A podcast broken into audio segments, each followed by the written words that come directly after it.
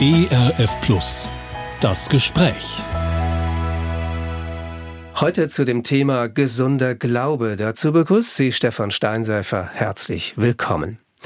Ja, und wenn von einem gesunden Glauben die Rede ist, dann ist klar, es gibt wohl auch einen Glauben, der krank machen kann. Mein heutiger Studiogast hat das so erlebt und hat beiden Formen des Glaubens ein Buch gewidmet. Martin Knispel heißt er, ist promovierter Theologe und er ist seit über 30 Jahren in unterschiedlichen christlichen Werken in leitender Funktion tätig. Auch Ihnen, Herr Knispel, herzlich willkommen. Hallo. Dankeschön. Ja, Herr Knispel, Ihr Buch ist nicht am grünen Tisch entstanden, könnte man sagen. Es ist die Frucht äh, zum einen dieser langjährigen, dieses langjährigen Aufenthalts in der christlichen Welt, möchte man sagen, aber auch im Besonderen einer persönlichen Lebenskrise. Im Frühjahr 2022 hat Sie Ihr Arzt aus dem beruflichen Verkehr gezogen. Können Sie erzählen, was da passiert ist? Was ist los gewesen damals mit Ihnen? Das mache ich sehr gerne. Ich bin von Beruf Vorstand und war Vorstandsvorsitzender von Tierfand Deutschland. Ich habe dieses äh, Werk äh, in Deutschland gestartet nach einer schwierigen Umbauphase aus einem anderen Werk heraus. Mhm. Was ist das für ein Werk? Das war World Relief Deutschland mhm. und wir haben die Arbeit beenden müssen und sind dann zu einem anderen internationalen Träger gegangen, mhm. Tierfund. Das ist äh, das Werk der weltweiten evangelischen Allianz. Mhm. Tierfund heißt The Evangelical Alliance Relief Fund mhm. und in Deutschland gab es dieses Werk noch nicht und wir haben es hier gestartet und es hat sich als komplexer herausgestellt als gedacht und und wir waren im Grunde über eine Phase von fast drei Jahren immer so am Rande, ob es funktionieren würde oder nicht, immer mit einem sogenannten sehr engen Cashflow. Können wir noch die Gehälter bezahlen? Geht es noch? Mhm. Äh, und das geht äh, im Laufe der Zeit auch ganz schön an die Nieren. Ich habe das nicht das erste Mal gemacht. Ich habe äh, schon andere Werke gestartet oder auch umgebaut und habe gemerkt, das zollt jetzt doch sein Tribut und kostet mehr Kraft als gedacht. Mhm. Und dann kam ich an einen Punkt, wo ich gedacht habe, jetzt wird's ungesund und jetzt ist es besser, einen Punkt zu machen oder einen Doppelpunkt und eine Zeit lang auszusteigen. Ich bin sehr dankbar, dass meine Gremien das ermöglicht haben und dass ein Kollege Bernd Gülker eingestiegen ist und die Aufgabe übernommen hat. Und dann habe ich eine dreimonatige Auszeit genommen, mhm. auch eine Kur gemacht und in dieser Zeit in langen Spaziergängen durch den Wald kam der Gedanke, es wäre mal sinnvoll, sich hinzusetzen und mal drüber nachzudenken, was trägt dich eigentlich im letzten, was hält dich, was mhm. ist wichtig für deinen Glauben und was ist verzichtbar. Mhm. Und noch einen Schritt weiter zu gehen, was ist vielleicht sogar schädlich auf das, was Sie aus dieser Krisenzeit sozusagen Produktives heraus entwickelt haben, also Ihr Buch. Ähm, da werden wir gleich noch genauer drauf zu sprechen kommen. Ich möchte, wenn es für Sie okay ist, noch ein bisschen auf diese ähm, ähm, ja, Krisensituation äh, zu sprechen kommen. Vielleicht aber noch ein Satz zu Ihrem Werk. Darauf wollte ich eben so ein bisschen hinaus. Wer das nicht kennt, Tierfand äh, Deutschland. Worum geht es eigentlich in Ihrem Werk? Stellen Sie irgendwas her oder was ist das, was Sie machen? Ja, Tierfund Deutschland ist ein christliches Entwicklungshilfewerk. Okay. Wir machen Entwicklungshilfe momentan in acht Ländern, mhm. äh, ursprünglich vor allem im Nahen Osten, aber jetzt auch in Afrika. Und wir arbeiten äh, in Deutschland äh, zusammen mit den Ministerien. Wir bekommen also staatlich geförderte Mittel vom Auswärtigen Amt, vom mhm. BMZ und Spendenmittel und arbeiten mit anderen Werken in Kooperation zusammen und sind in Afrika und im Nahen Osten unterwegs. Mhm. Und wir machen die klassischen Entwicklungshilfeprojekte, ähm, Wasser, ähm, Nahrungsmittelversorgung, Landwirtschaft, mhm. Bildung aber wir arbeiten, und das ist das Prinzip von Tierfund, äh, bevorzugt mit christlichen Partnern, mit Kirchen, weil wir die Kirchen im globalen Süden und im Nahen Osten einfach fördern wollen, mhm. besonders dort, wo äh, Not ist. Und das Motto unserer Arbeit ist, uh, we follow Jesus where the need is greatest. Also wir gehen an den Ort hin, mhm. wo es weh tut. Mhm. Das ist fast das Stichwort, äh, jetzt wieder umzuschalten auf Ihre eigene Lebensgeschichte. Da stelle ich mir nochmal besonders schwer vor, wenn man ja Verantwortung trägt für ein Werk, das anderen Menschen helfen will, die in große Not gekommen sind und plötzlich stellt man selber eine eigene Hilfsbedürftigkeit fest. War das ein Gedanke, der Sie auch so ein bisschen bewegt hat, der Sie vielleicht auch so ein bisschen abgehalten hat, äh, wirklich zu sagen, wirklich aufzugeben und zu sagen, ich brauche jetzt erstmal Zeit für mich selber, ich brauche eine eigene Auszeit? Ja, also grundsätzlich ist es, glaube ich, so, dass die meisten Menschen, wenn nicht alle Menschen, die in diesem Sektor arbeiten, eine ganz hohe Empathie haben, mhm. große Leidenschaft für die Arbeit, Liebe, hohes Engagement und in dem Wort Leidenschaft, da steckt ja auch schon ein Stück weit äh, die Antwort drin. Ja. Wir leiden oft auch unter den ja. Umständen. Mhm. Das nimmt uns mit. Jetzt war meine Rolle natürlich die, als Vorstandsvorsitzender CEO in erster Linie für die Organisation, für mhm. die Finanzen, fürs Personal, für die Struktur zuständig zu sein. Und wenn man sieht, wie viel Not in der Welt ist und wie viel man eigentlich tun könnte und gerne gerne würde und dann selber nicht so richtig in Trab kommt und äh, die Arbeit in Frage gestellt ist, dann erhöht es den Druck mhm. nochmal, weil man mhm. möchte ja etwas tun und sieht sich sehr begrenzt mit den eigenen Mitteln. Und ich habe mich zumindest schon sehr unter Druck gefühlt. Mhm. Und irgendwann mal kommt möglicherweise dann doch ein Punkt, und das war bei mir so, wo ich gemerkt habe, der Druck wird einfach zu viel. Mhm. Mhm. Ich bin sehr dankbar, dass ich es gemerkt habe.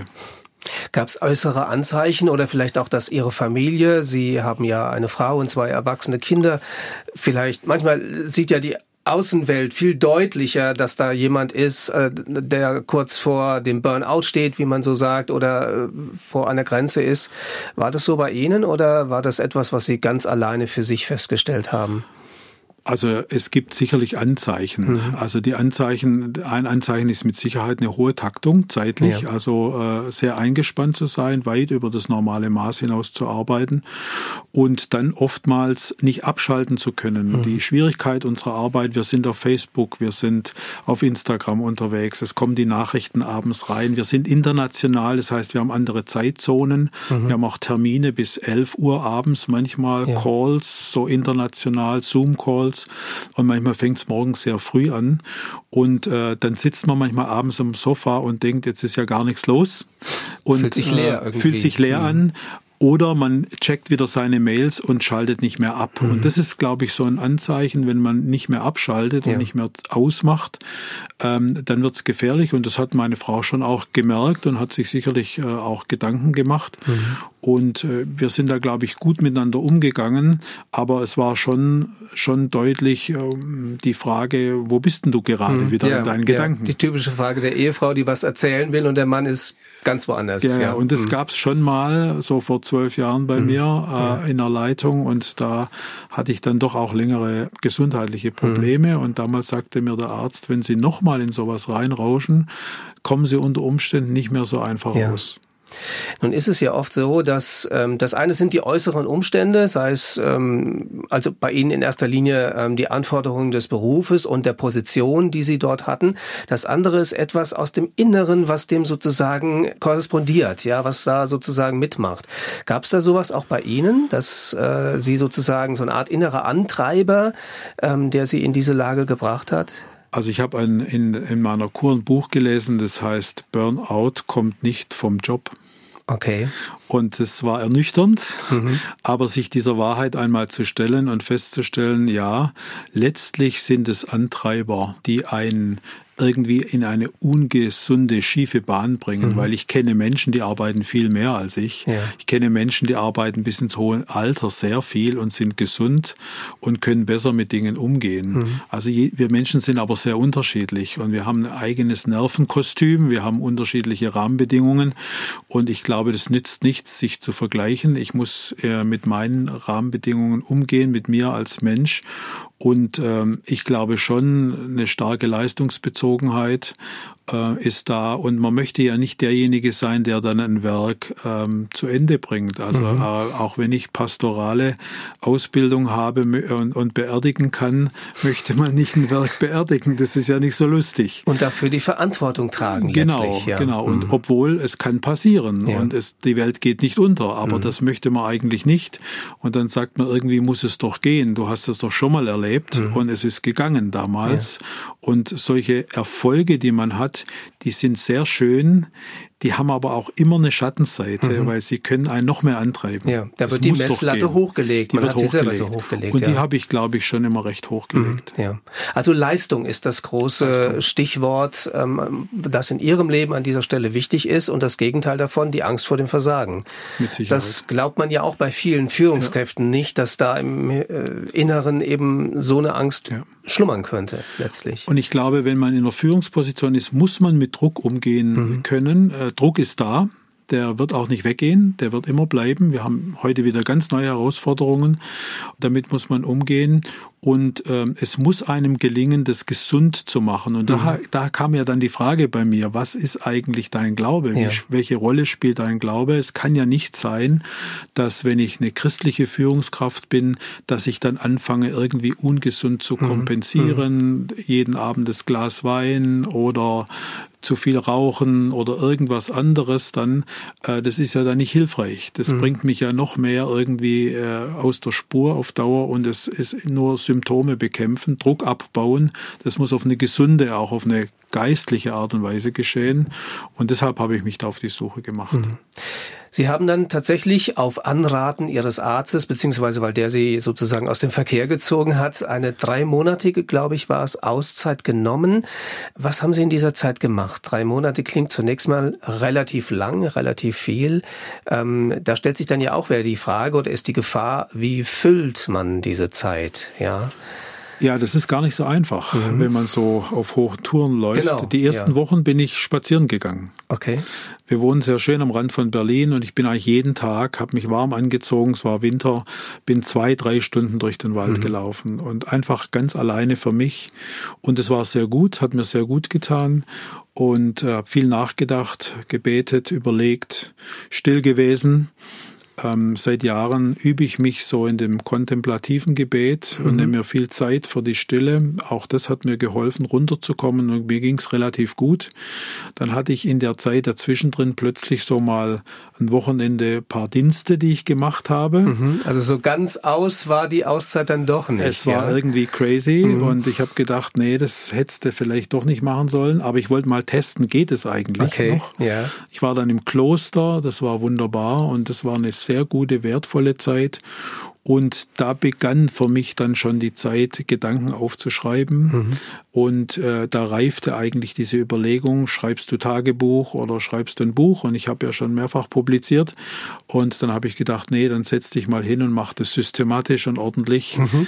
äh, dass auch vielleicht was dabei herauskommt. Ja.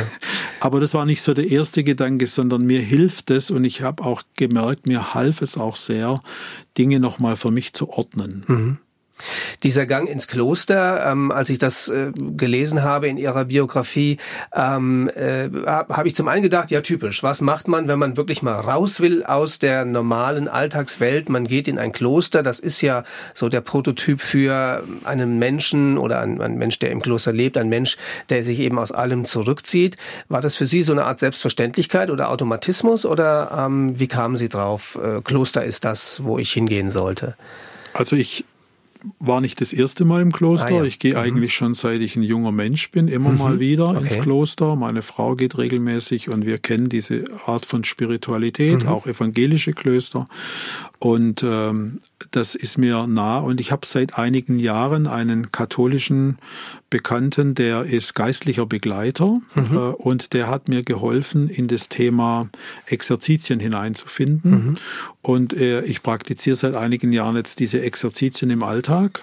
Also geistliche Übungen. Geistliche ja. Übungen mhm. im Alltag, wo ich mir morgens Zeit nehme und wirklich in die Stille finde. Und habe mhm. das ja auch in dem Buch dann auch nochmal ausgeführt, weil ja. Stille heißt ja nicht unbedingt die klassische stille Zeit, mhm. wo man wieder viel redet und viel betet und viel nachdenkt und viel liest und, und, und, ein Programm abarbeitet, mhm. sondern in die Stille zu finden, ähm, hat ja dann auch damit zu tun, dass man wirklich still wird mhm. und dass man aufhört, etwas zu tun und auch aufhört, etwas zu sprechen, sondern wirklich vor Gott still wird. Und das war für mich auch wieder ein Anhaltspunkt in dem Kloster, das wieder intensiver einzuüben und das hat sich durch diese ganze Auszeit nochmal intensiver gezogen, wobei ich das auch in meinem Alltag integriert habe. Mhm.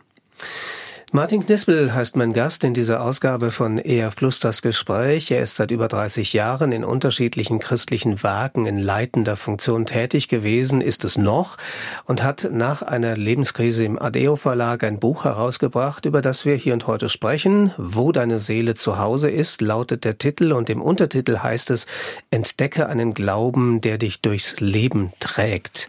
Sie haben das ja eben schon ein paar Mal angedeutet, äh, dass dieser Gedanke, ähm, was ich jetzt gerade erlebe und ja, dieser, dieser Prozess des Nachdenkens über mich selbst und über meinen Glauben, ähm, den möchte ich gerne ordentlich äh, aufs Papier bringen.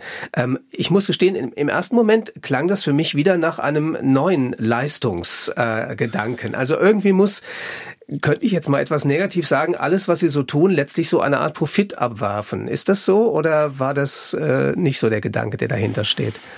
Wahrscheinlich ist der Gedanke nicht ganz falsch, mhm. aber es war für mich einfach äh, der Versuch, mich mal intensiv, auch zeitlich intensiv mit dieser Problematik auseinanderzusetzen. Mhm. Also als ich dann in der Kur war, vier Wochen Kur, ähm, kann relativ langweilig sein. Ja.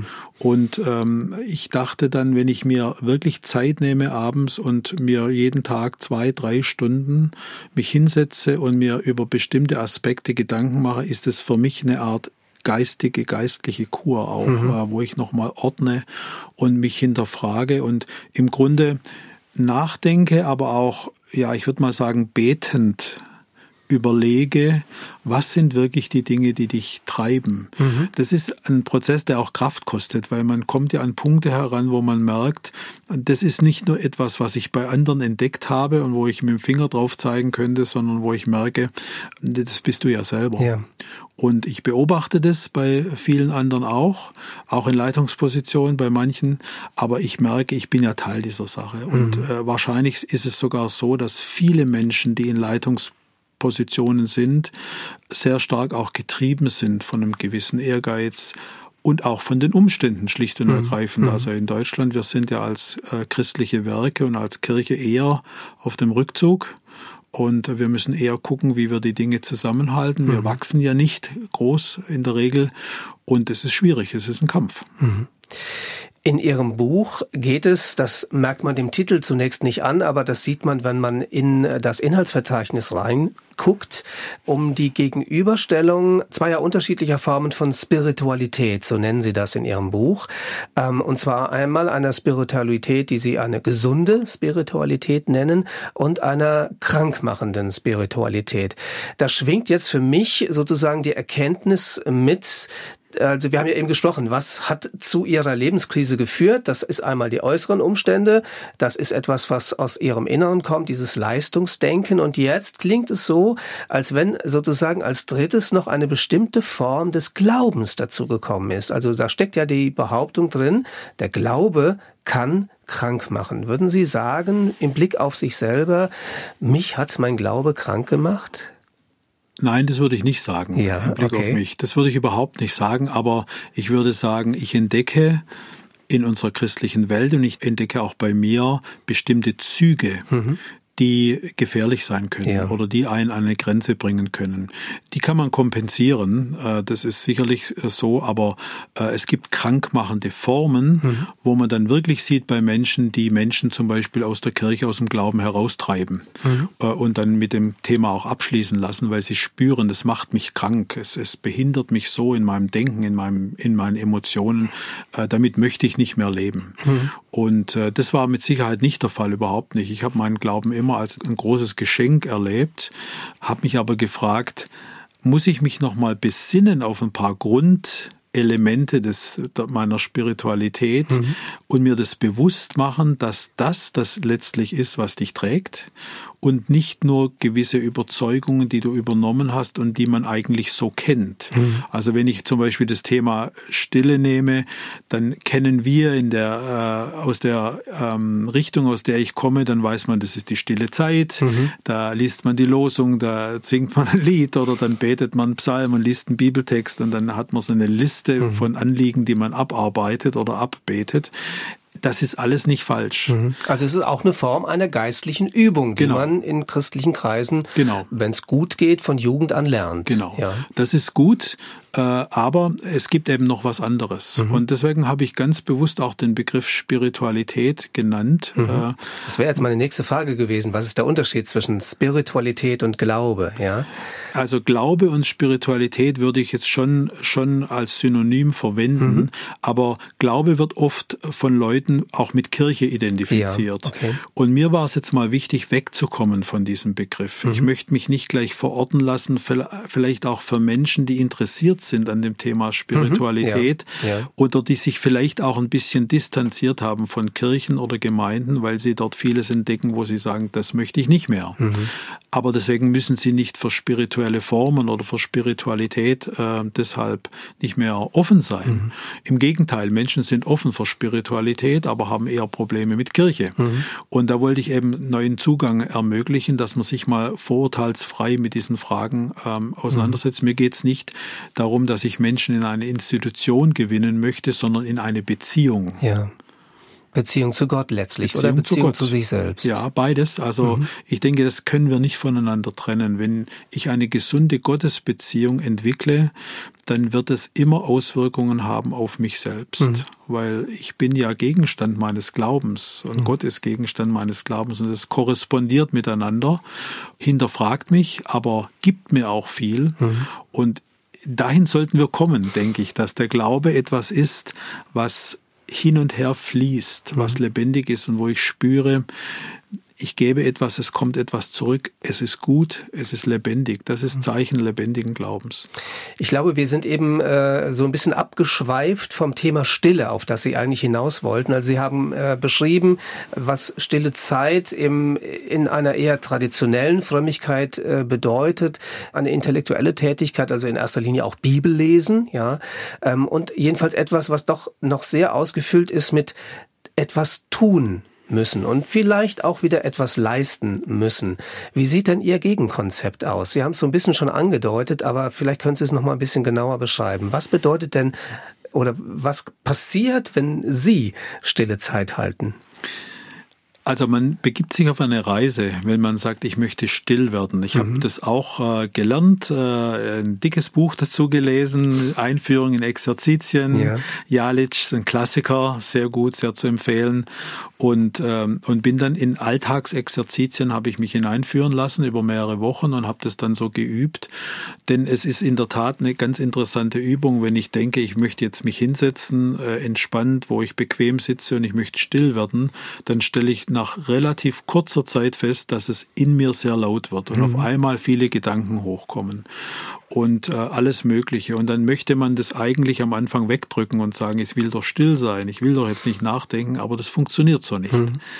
Und äh, man übt sich dann im Grunde in der Stille, dass man die Dinge, die man im Innersten empfindet, einfach hochkommen lässt und auch anschaut. Und ich denke, die Seele regt sich ja bei uns. In der Stille kommen Dinge hoch, die irgendwo in einer Ecke verborgen sind, die ich vielleicht auch verschlossen habe. Und ich lasse die nach oben kommen und mhm. gucke mir die an. Und ich merke, es ist im Bild gesprochen ein bisschen wie wenn ich an einem See sitze und ich werfe einen Stein rein. Dann äh, in der Stille, da gibt's dann so Wellenbewegungen mhm. und das ist so. Das ist einfach so ja. und das ist normal. Im Lauf der Zeit lassen diese Wellenbewegungen nach mhm. und irgendwann mal wird der See still. Das kann ich aber nicht machen. Mhm. Äh, und deshalb ist so eine stille Übung ist ein Hineinwachsen in etwas, was ich nicht in der Hand habe. Mhm. Für mich war eine ganz große Entlastung, dass jemand zu mir gesagt hat, wenn du Gott die halbe Stunde Stille steckst, muss das nicht funktionieren. Es muss nicht klappen. Du musst nicht hinterher sagen, es war jetzt gut, mhm. sondern du gibst Gott diese Zeit und was in der Zeit passiert, ist ein offener Prozess. Du hast die Zeit abgegeben. Mhm. Und es ist immer gut, wie es war. Und mach dich mal ganz offen auf den Weg. Und ich erlebe nur partiell, dass ich den Eindruck habe, diesmal war ich auf einmal ganz bei mir mhm. oder ganz bei Gott eine ganz tiefe Stille, ein ganz tiefer Frieden, den ich erlebt habe. Das ist ein besonderes äh, Highlight. Also es ist nicht die Regel, sondern es ist immer wieder etwas, was ja einem geschenkt wird, ohne dass man es machen kann, wie Sie sagen, und äh, ohne dass man es vorhersehen kann. So würde ich das sagen. Mhm. Jetzt ist es aber doch so, und das ist eine interessante Erfahrung, die kann man sich selber nicht zusprechen, die sprechen einem andere Menschen dann zu, die sagen dann zu einem, du bist ruhiger geworden oder ja. du kannst mhm. besser mit Dingen umgehen mhm. oder du, du hast eine gewisse Gelassenheit mhm. im Laufe der Zeit entwickelt. Ja. Ähm, ich denke dann manchmal, ja, Stimmt, wenn ihr wüsstet, wie es in mir aussieht. das ist nicht ganz so. Ja. Aber es ist doch, es hat schon etwas. Ich glaube, mhm. im Lauf der Zeit, wenn man ein, sich einübt in so etwas, dann, dann hat es Auswirkungen auf die Person, mhm. auf die eigene Seele und man lernt dann auch in gewisser Weise etwas ruhiger zu mhm. Und was man vielleicht gar nicht oft genug betonen kann, ist eben dieses kleine Wörtchen namens üben. Also es ist nicht getan mit einmal machen und schon äh, hat man's, sondern immer und immer und immer und immer wieder. Also Martin Luther hat ja mal gesagt, Glaube ist nicht fromm sein, sondern fromm werden. Mhm. Glaube ist Übung. Ja. Und ich glaube, das müssen wir einfach immer wieder uns selber zusagen, weil wir, wir wollen Dinge machen, wir wollen gut sein, wir wollen Dinge hinbekommen. Glaube ist eine Übung. Mhm. Es ist jeden Tag eine neue Übung. Es ist jeden Tag auch die Erkenntnis wieder, dass wir an Dingen scheitern mhm. und dass das Teil der Übung ist und Teil der Übung sein darf. Also mhm. scheitern darf sein. Äh, es gehört dazu und die biblischen Figuren, die wir ja alle kennen, ähm, sind ja Personen, die ja fast ausnahmslos irgendwo in ihrem Leben auch Scheitererfahrungen gemacht haben. Mhm. Lassen Sie uns nochmal zurückkommen auf diese Unterscheidung, die Sie in Ihrem Buch treffen zwischen einer gesunden Spiritualität und einer krankmachenden Spiritualität. Also wir haben jetzt so eine Ahnung, will ich jetzt mal sagen, schon von dieser gesunden Spiritualität bekommen, am Stichwort Stille, ja. Ähm, was würden Sie denn sagen, wie sieht ein Glaube aus, ähm, der krank macht. Ähm, wie würden Sie den vielleicht auch definieren? Also man muss dann ja letztlich unterscheiden, wann ist eine Spiritualität gesund, wann ist sie gut und wann ist sie eher krankmachend oder bedrohlich vielleicht. Es hängt ganz stark mit dem Gottesbild zusammen, denke ich. Wenn ich es zuerst positiv formuliere, dann würde ich sagen, ein gesunder Glaube zeigt sich darin, dass ich mich Gott immer vertrauensvoll zuwende. Dass das Vertrauen da ist. Ein kranker Glaube, ein krankmachender Glaube äh, dagegen ist etwas, wo Gott ein Gegenüber ist, der in einer gewissen Distanz zu mir steht, der eine gewisse Kontrollfunktion in meinem Leben hat, wo ich auch irgendwie das Gefühl habe, ich weiß nie so ganz richtig, ob es okay ist, was ich mache. Mhm. Also ein bisschen die Rolle eines äh, Bankdirektors, wo ich jetzt äh, antanze und ich habe ein überzogenes Konto oder ich habe die Hausaufgaben nicht richtig gemacht, äh, weil ich entdecke ja in meinem Leben immer wieder, wo ich scheitere, immer mhm. wieder, wo ich Dinge nicht gut mache oder ob in Gedanken oder in dem, was ich nicht tue, was ich besser getan hätte oder gelassen hätte. Ähm, wenn ich aber in meinem Leben etwas entdecke, wo ich äh, sage, Gott ist immer auf meiner Seite, Gott steht äh, an meiner Seite und das ändert sich auch nicht durch mein Handeln, das bleibt so, dann habe ich eine gesunde Basis.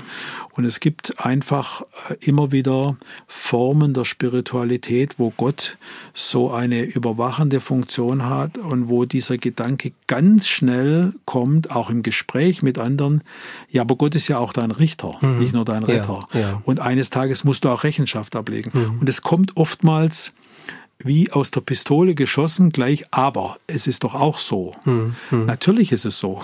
Klar, das gibt es. Der, und das, ich, das ist, gehört ja auch zu unserem biblischen Verständnis, dass Gott Retter und Richter ist. Aber vom Evangelium her ist doch die Wahrheit die, dass wir uns bedingungslos Gott anvertrauen können, weil er uns liebt, mhm. so wie wir sind. Und dass das durch nichts geändert werden kann. Mhm. Also ein krankmachender Glaube wäre für mich, wenn ich es mal festmache, der Satz, Gott tut 90 Prozent, aber du musst schon 10 Prozent selber tun. Das ist falsch. Hm. Ich glaube, das ist eine Lüge. Gott tut 100 Prozent und das Einzige, was ich tun kann, ist hinter Gott immer wieder hergehen. Hm. Aber er tut alles für mich. Und das ist, macht einen großen Unterschied, weil da bleibt kein Rest übrig, kein Rest Zweifel, kein Rest Unsicherheit. Hm.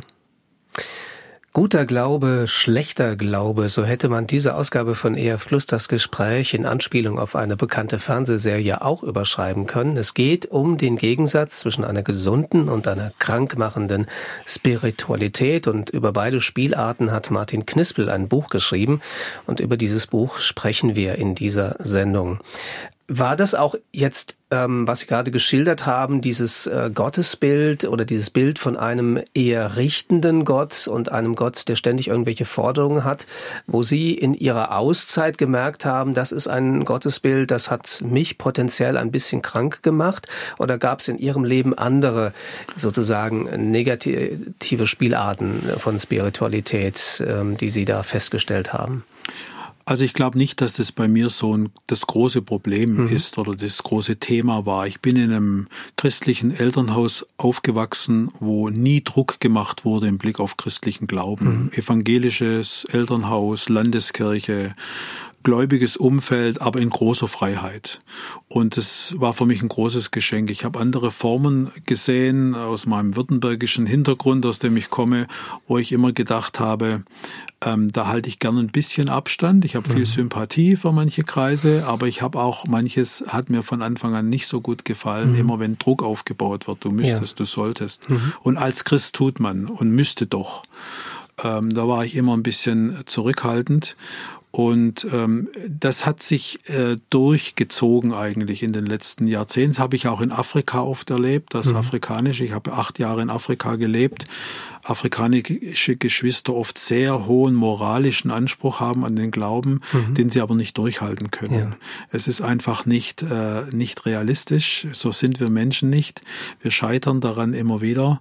Und ähm, ich glaube, dass das Formen sind, wo sich Menschen auch heute zunehmend raus befreien.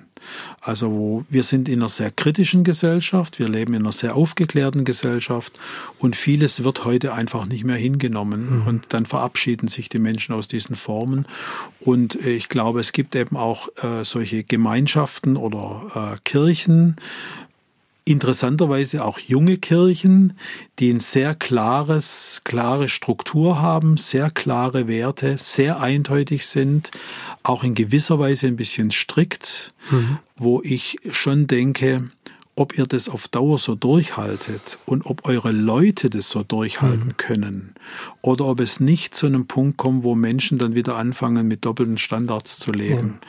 Und das würde ich dann als ungesund empfinden. Ein Punkt, ähm, äh, den ich bei Ihnen im Inhaltsverzeichnis Ihres Buches als eigenen Punkt auch entdeckt habe, unter der Überschrift einer Spiritualität, die zumindest potenziell krank macht, ist die ähm, ja eine letztlich doch auch sehr wichtige Frage, nämlich die Wahrheitsfrage. Also wer hat Recht oder was ist die richtige Auslegung der Bibel? Muss man diese Frage nicht immer wieder neu stellen und gibt es dann nicht richtig oder falsch? Ähm, wo ist da für Sie der Punkt, wo das Ganze dann kippt und eben negativ wird? Ja, ich bin ja äh, auch Bibellehrer. Ich habe acht Jahre lang ein theologisches Seminar geleitet mhm, und ja. mit Leidenschaft Kirchengeschichte unterrichtet und bis, bin bis heute begeistert von der Kirchengeschichte und habe festgestellt, und das war für mich eigentlich ein Déjà-vu, 1500 Jahre katholische Kirchengeschichte, 500 Jahre evangelisch-reformierte Kirchengeschichte und dann orthodoxe Kirchengeschichte. Und ich habe gemerkt, der Glaube, da wo wir herkommen, ist viel breiter und auch das Bibelverständnis ist viel breiter angelegt durch 2000 Jahre Kirchengeschichte, als wir vielleicht manchmal heute meinen. Mhm. Ähm, also Evangelikalismus zum Beispiel ist, ist eine relativ junge Geschichte, 150 ja. Jahre mhm. alt. Äh, aber das Bibelverständnis in manchen Kreisen ist, dass das das einzig richtige Bibelverständnis mhm. sei. Dabei war der Kanon der Bibel eigentlich immer auch ein bisschen umstritten und manche mhm. Kirchen haben ein paar andere Bücher, manche haben weniger Bücher, manche mehr Bücher. Also es gibt einen breiten Konsens und die Bibel ist für mich Gottes Wort. Und ich nehme die Bibel ernst äh, und sie ist Maßstab für mein Leben und sie gibt Kraft und sie ist lebendig. Der Buchstabe lebt durch Gottes Geist, davon bin ich zutiefst überzeugt. Aber die Bibel ist eben Geschenk. Mhm. Und nun kann ich mich an die Bibel machen und kann Dinge unterschiedlich verstehen. Und für mich hängt der Glaube nicht an dieser Vorstellung, ob jetzt die Welt in sieben Tagen erschaffen ist oder ob das ein Bild ist dafür, dass Gott der Schöpfer der Welt ist. Mhm. Mir hat mal einer gesagt äh, vor Jahren, wenn du daran ziehst und das nicht mehr glaubst, dann kracht dein ganzes Bibelverständnis mhm. zusammen. Und dann habe ich gedacht, lass es krachen äh, das brauche ich nicht, so will ich nicht glauben. Hm. Äh, das ist ängstlicher Glaube. Ja. Wenn du das nicht einhältst, das nicht glaubst, dann funktioniert es nicht mehr. Aber hm. das ist nicht ein gesundes Bibelverständnis. Und ich denke heute, heute, wir müssen natürlich um die Wahrheitsfrage ringen. Wir müssen da äh, nicht alles äh, auflassen oder beliebig. Es geht nicht um Beliebigkeit, aber wir, wir müssen wissen, dass in der Bibel angelegt ist eine gewisse Offenheit. Mhm. Immerhin ist sie in über tausend Jahren entstanden. Wir haben viele, viele Schreiber der Bibel. Sie ist nicht vom Himmel gefallen. Äh, und trotzdem hat Gottes Geist sie inspiriert. Und in dieser Offenheit an die biblischen Texte ranzugehen, ist für mich Teil einer gesunden Spiritualität. Mhm. Wenn ich mir anschaue, wie Sie das Thema, wir kommen jetzt mal wieder von der krankmachenden zur gesunden Spiritualität zurück, ähm, wenn ich mir anschaue, wie Sie das Thema angehen, ähm, dann finde ich dort als erstes einen Punkt, den nennen Sie Daseinsgewissheit. Das klingt nach einem gewaltigen, großen, einerseits nach einem gewaltigen und großen philosophischen Konzept sozusagen, andererseits nach etwas ganz Banalem, denn was wäre gewisser als dass ich und Sie, wir beide da sind oder hier sind jetzt im Studio. Was meinen Sie damit, Daseinsgewissheit? Und inwiefern ist das sozusagen grundlegend für ähm, Ihr Konzept einer gesunden Spiritualität? Ja, nicht umsonst habe ich es als ersten Punkt hier ja, aufgeschrieben. Daseinsgewissheit mhm. kommt aus der Philosophie, das ist richtig, das ist ein großer Begriff, aber er ist eigentlich, wenn man es dann mal äh, erklärt, ganz einfach. Äh, es ist nicht nur die Gewissheit, dass ich da bin, sondern dass es gut ist, dass es mich gibt. Mhm. Daseinsgewissheit heißt für mich, und so habe ich es dann auch ausgeführt, es ist gut, dass es mich gibt, es ist wichtig, dass es mich gibt ich bin ein geliebter und von Gott angesehener Mensch. Mhm.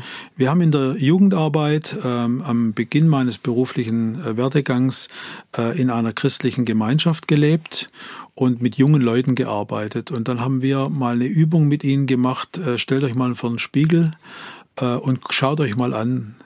Ähm, das könnt ihr so machen, wie ihr seid, oder ihr könnt euch auch, wenn ihr alleine seid, ausziehen.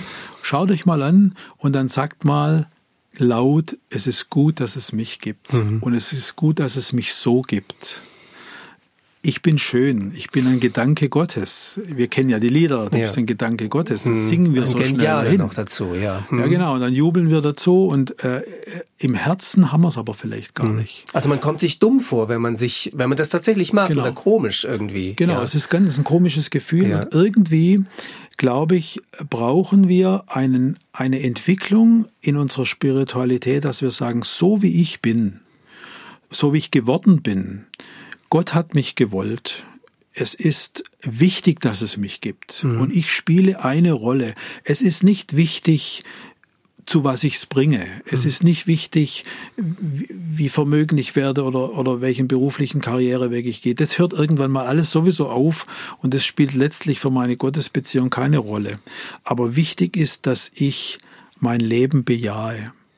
Und das ist für mich auch ein großes, eine große Aufgabe als Christ, dass ich sage, äh, Gott hat mich ins Leben gerufen Gott hat etwas mit mir vor mhm. und das ist für mich genau richtig.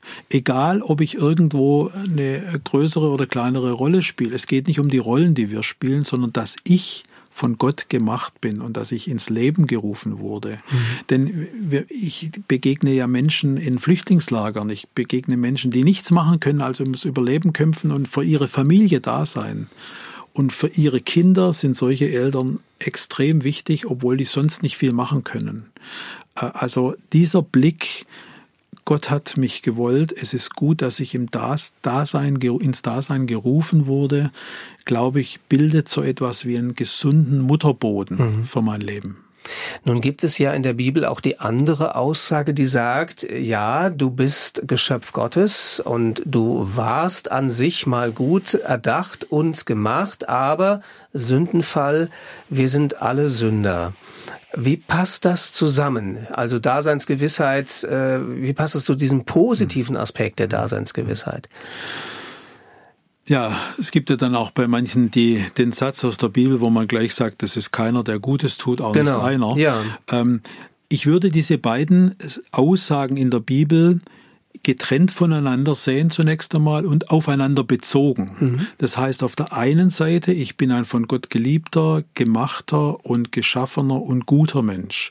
Denn Menschen, das ist doch unbestritten, können unglaublich gute Dinge tun, mhm. können Großartiges schaffen. Ärzte können heilen, können Krankheiten beseitigen. Die Menschheit hat Tolles geschaffen. Das ist die eine Seite.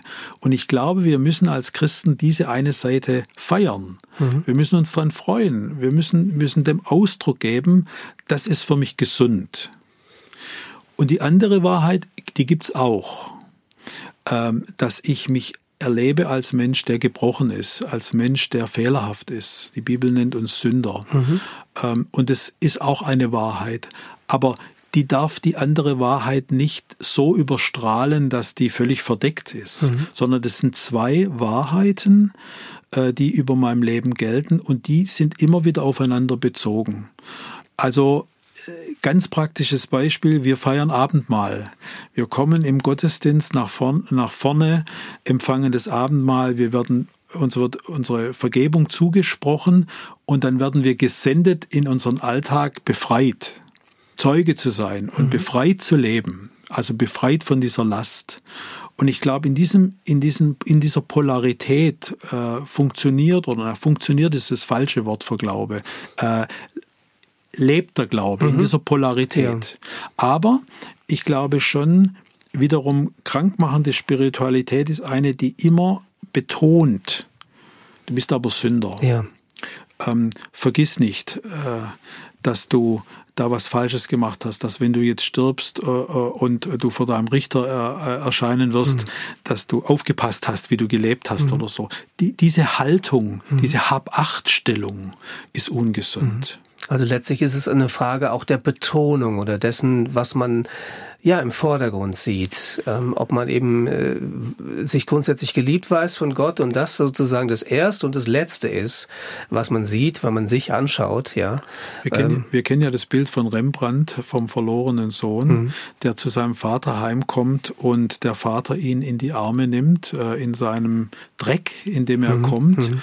Und dieser Vater hat eine väterliche und eine mütterliche Hand, wenn man mal hinschaut, eine ganz eine Hand, die ist eigentlich eine Frauenhand mhm. und eine eine Männerhand, diese, diese liebevolle, mütterliche äh, und männliche Seite Gottes, die einfach den Sohn nur in den Arm nimmt. Mhm.